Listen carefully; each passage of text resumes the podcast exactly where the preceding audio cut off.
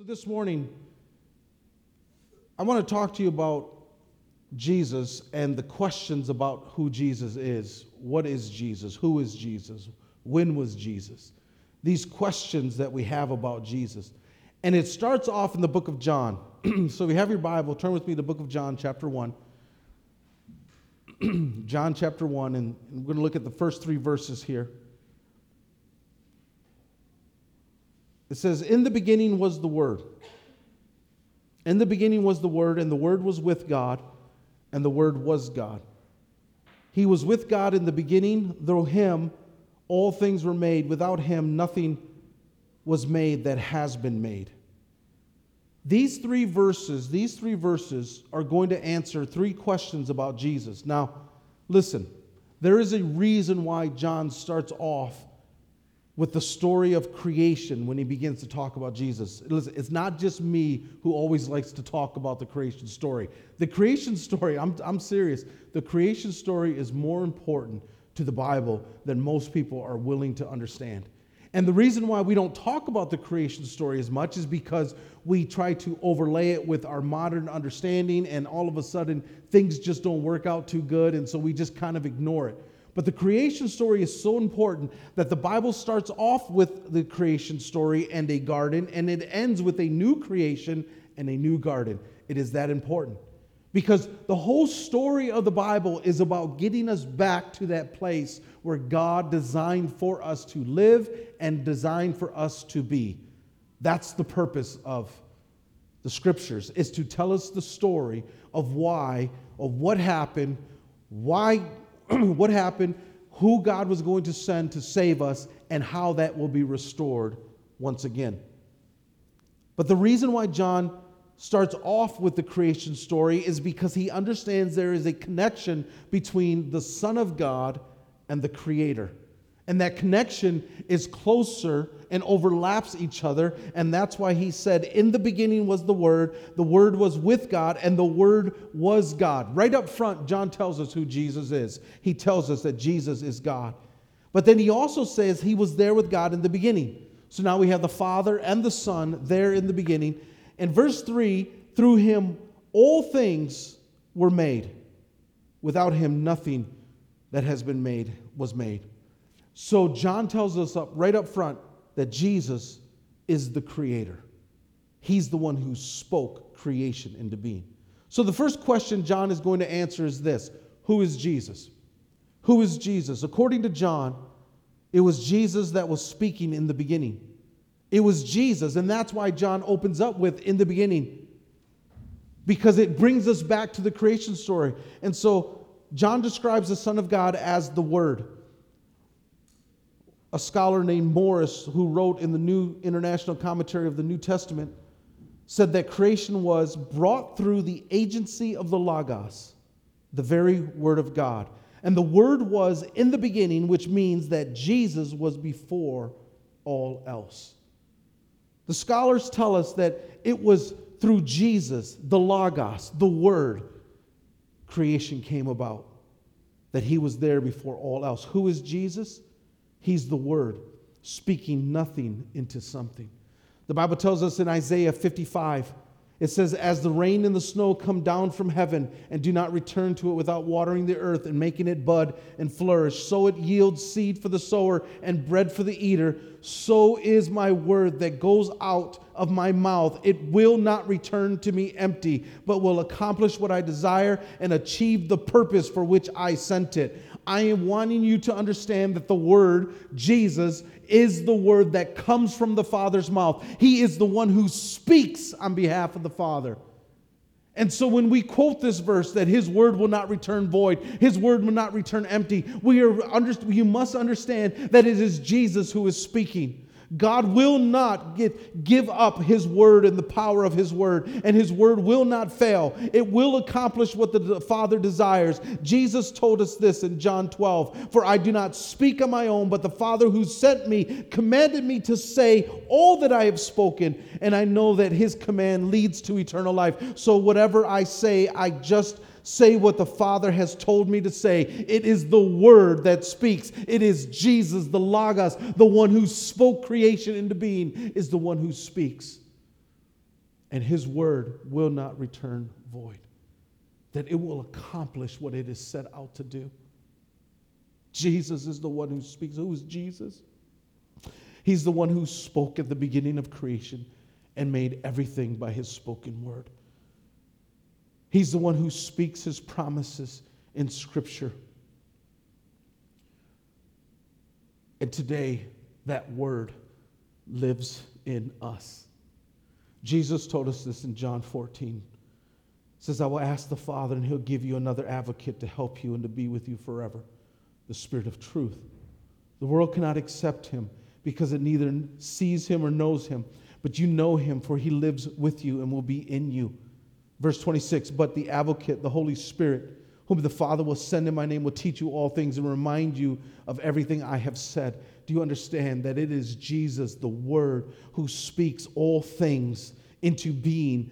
He lives in us. He is not just some character that you see. He is not just some, some actor that you see on T V. It is Jesus, the one who spoke creation into being, that lives in us. Do you understand why Paul tells us that I can do all things through Christ who gives me strength? Because the one who can do all things lives in us. It is his word that lives in us. Jesus, God, his word does not go out and return empty. It will accomplish whatever it speaks. In Revelation nineteen, it says this, I saw heaven standing open, and there before me was a white horse, whose rider is called Faithful and True, and with justice he judges and wages war. His eyes are like blazing fire, and on his head are many crowns, and he has his name written on him that no one knows but him, he himself, and he is dressed in a robe dipped in blood, and his name is the Word of God. It is Jesus who is the mighty King. It is Jesus, the Word who spoke everything into existence. And it is Jesus who lives in you. Who is Jesus? He is the Word. And he is in you. He is with you. This is why you must believe who he is. He's the Word. What impossibility can he solve? What cannot he, what can he change? I was talking to a friend whose family is suffering. He's in the ministry, and his, his family is just going through hardship. And I just told him, I said, listen, man, Jesus, and he knows this, but I said, Jesus solves everything. He solves everything. It may look impossible, it may look difficult, but Jesus is the Word. And when he said, let there be light, the Bible says, and it was so. Let there be light, and it was so. Everything has to respond to God's Word. And Jesus is the one who lives in us. The first question is, who is Jesus? He's the Word. The second question that John answers is, when did Jesus exist? John one two tells us he was with God in the beginning. The Bible tells us that he is eternal. Before the creation of everything that we see today, Jesus existed. In John eight, Jesus is talking to some people, and he says this. Jesus said, if I glorify myself, my glory means nothing. My Father, whom you claim as your God, is the one who glorifies me. Though they do not know him, I know him, and if I said that, if I did not say that, I would be a liar. I would be a liar to you, like you, but know that, but I do know him and obey his word. For your father Abraham rejoiced at the thought of seeing my day when he saw it, and he was glad. And the people responded and said, you are not only fifty years old, and you say you've seen Abraham? And this is what Jesus said, very truly I tell you, Jesus answered, before Abraham was born, I am. Before Abraham was born, I am. In the Word Biblical Commentary, it says this, before Abraham came into existence, I am expresses the con- contrast between the existence initiated by birth and an absolute existence. The scholars are telling us this, that there's a difference between Jesus saying, I am, and Jesus saying, I was. Jesus didn't tell them, before Abraham was born, I was. Jesus said, before Abraham was born, I am. There's a difference between being born and always existing, and Jesus is the one who always existed. Jesus just didn't just live long and, and live, you know, thousands of years so that he could see Abraham and walk this earth. No, Jesus existed before Abraham was even born. Jesus said, I am. It is the eternal nature of God, of Jesus, who has always been. And that's why Hebrews tells us Jesus Christ is the same yesterday, today, and forever. There's absolutely nothing that has changed about our Lord and Savior. From the moment we ever discovered him in Scripture, he is the same. Even before Abraham and before Noah and before Adam, Jesus always existed.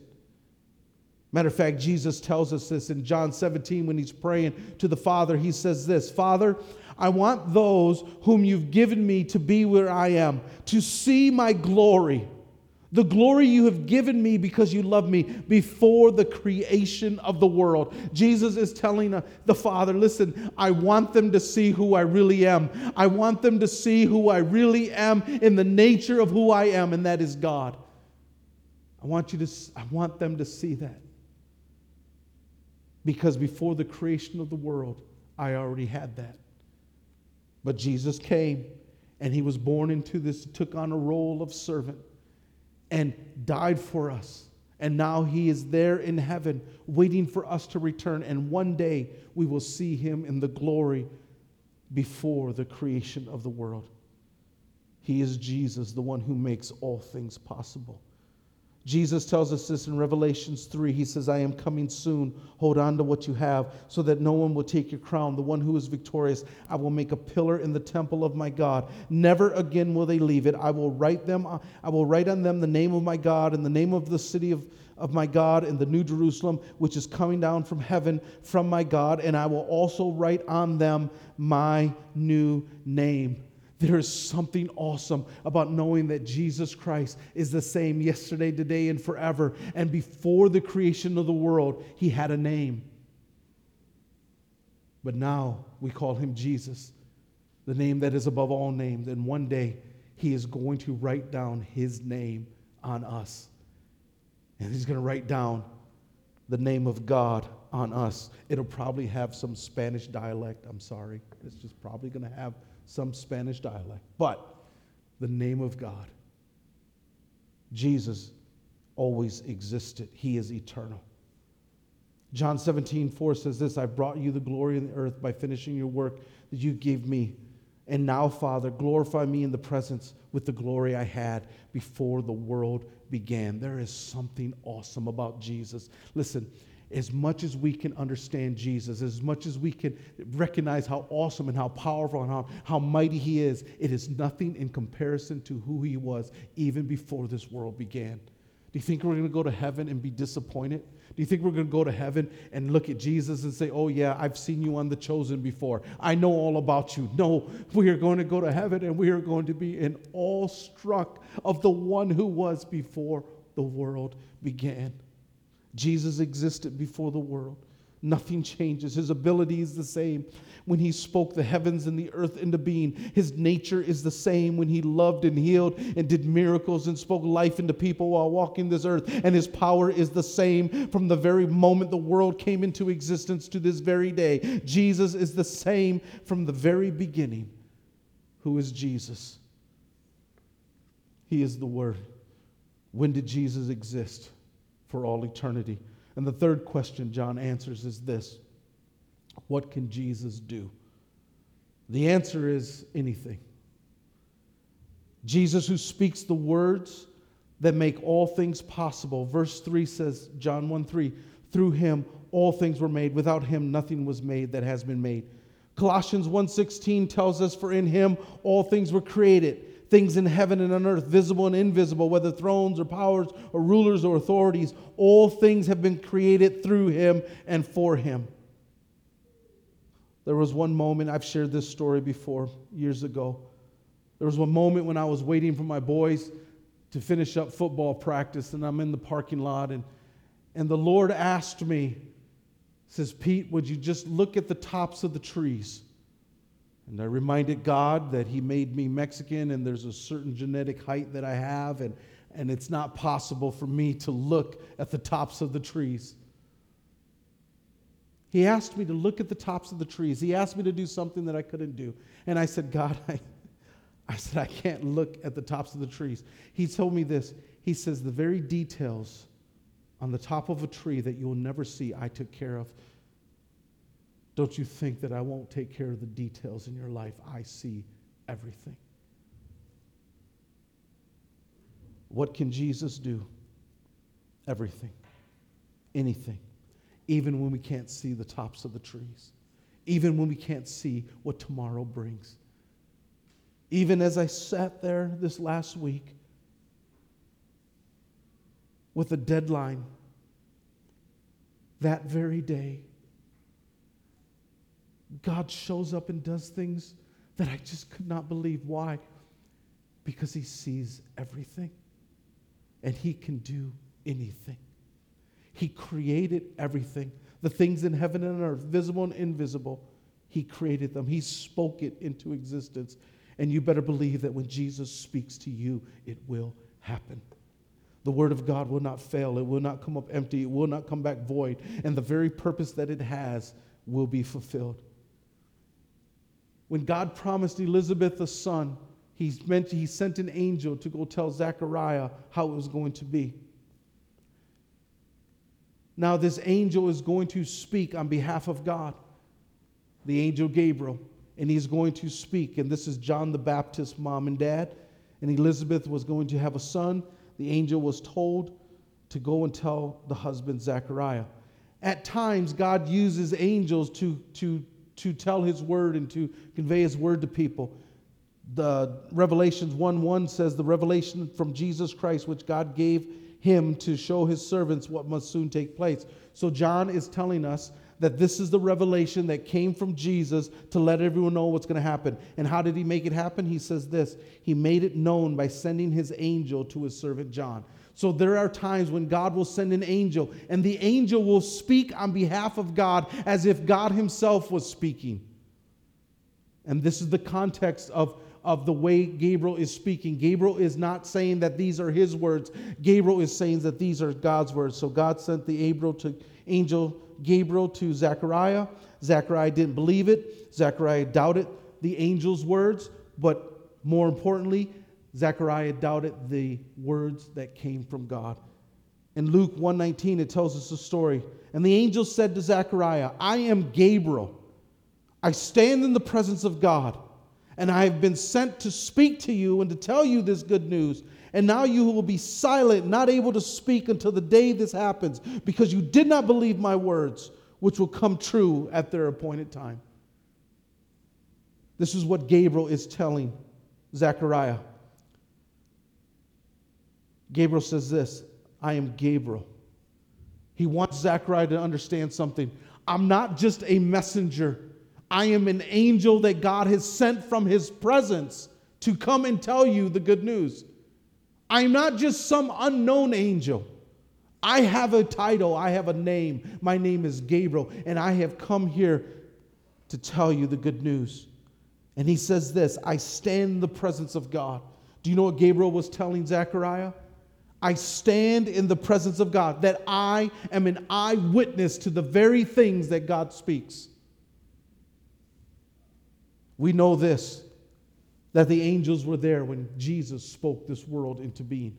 Job thirty-eight tells us this. God said to Job, where were you when I laid the earth's foundation? Tell me if you understand. Who marked off its dimensions? Surely you know. Who stretched out the measuring line across it? On what were its footings set, or who laid its cornerstone? While the morning stars sang together and all the angels shouted for joy. Who were the morning stars?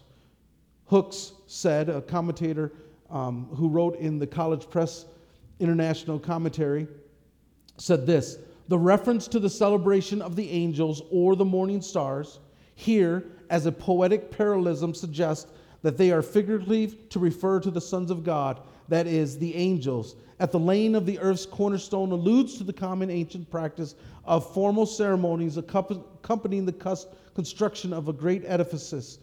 This text clearly suggests that the angels, unlike Job, were actually present at creation. So what the commentator is saying is this, that the morning stars and the angels, the sons of God, is what we call a parallelism reference, that he's saying the same thing twice. He's saying once morning stars and once the angels of God, the angels or the sons of God. And the reason this is common is because this is what the book, uh, this is what we call Hebrew poetry does. It is a parallel reference, that you say something and then you redefine it by something else. And we know that the morning stars are not just normal lights that are in the firmament, but they are stars because, or angels, because stars do not sing.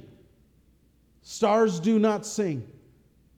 And here, the Bible tells us that the morning stars sang. They produced a volume of noise in a melody-based song. Angels were singing. Angels were shouting for joy. When? When God set the creation, the world on the foundation. That's when they sang. Now here's why I'm telling you this, because Gabriel says, I stand in the presence of God, and I have witnessed when Jesus spoke at the very beginning.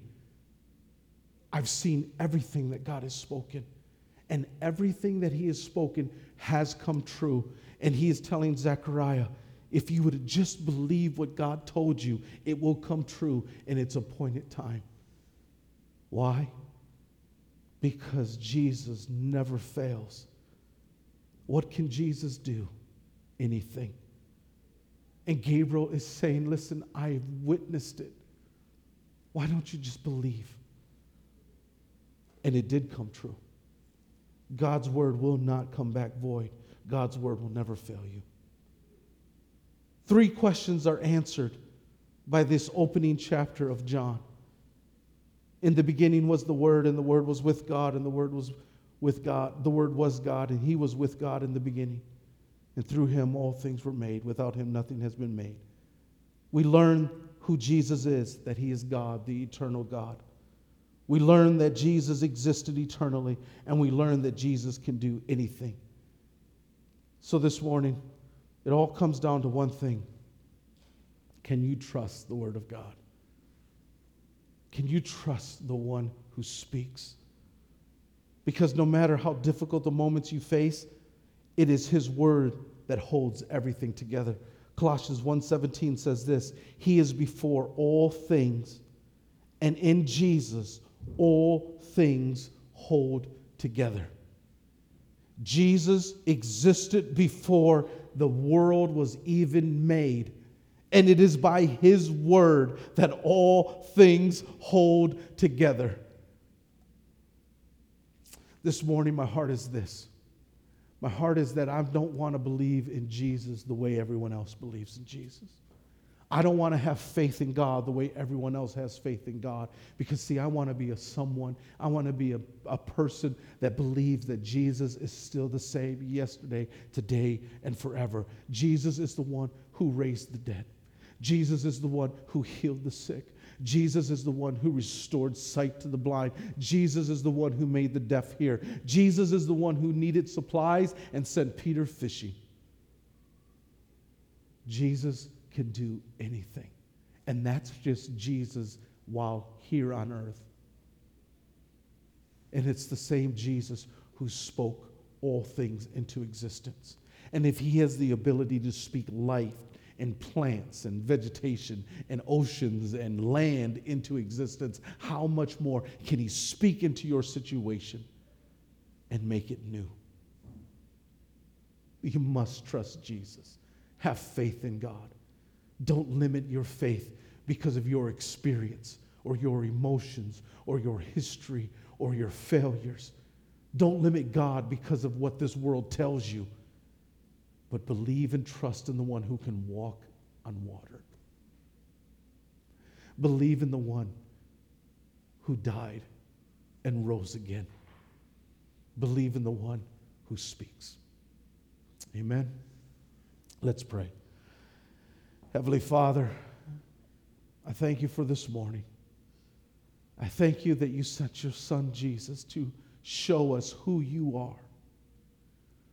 That you are God who speaks things into existence, that you are God who is eternal and existed before our creation, before our world, and you are God who can do anything. Father, I pray that we would put our trust in you. I pray that we would put our trust in you as people who believe who you are.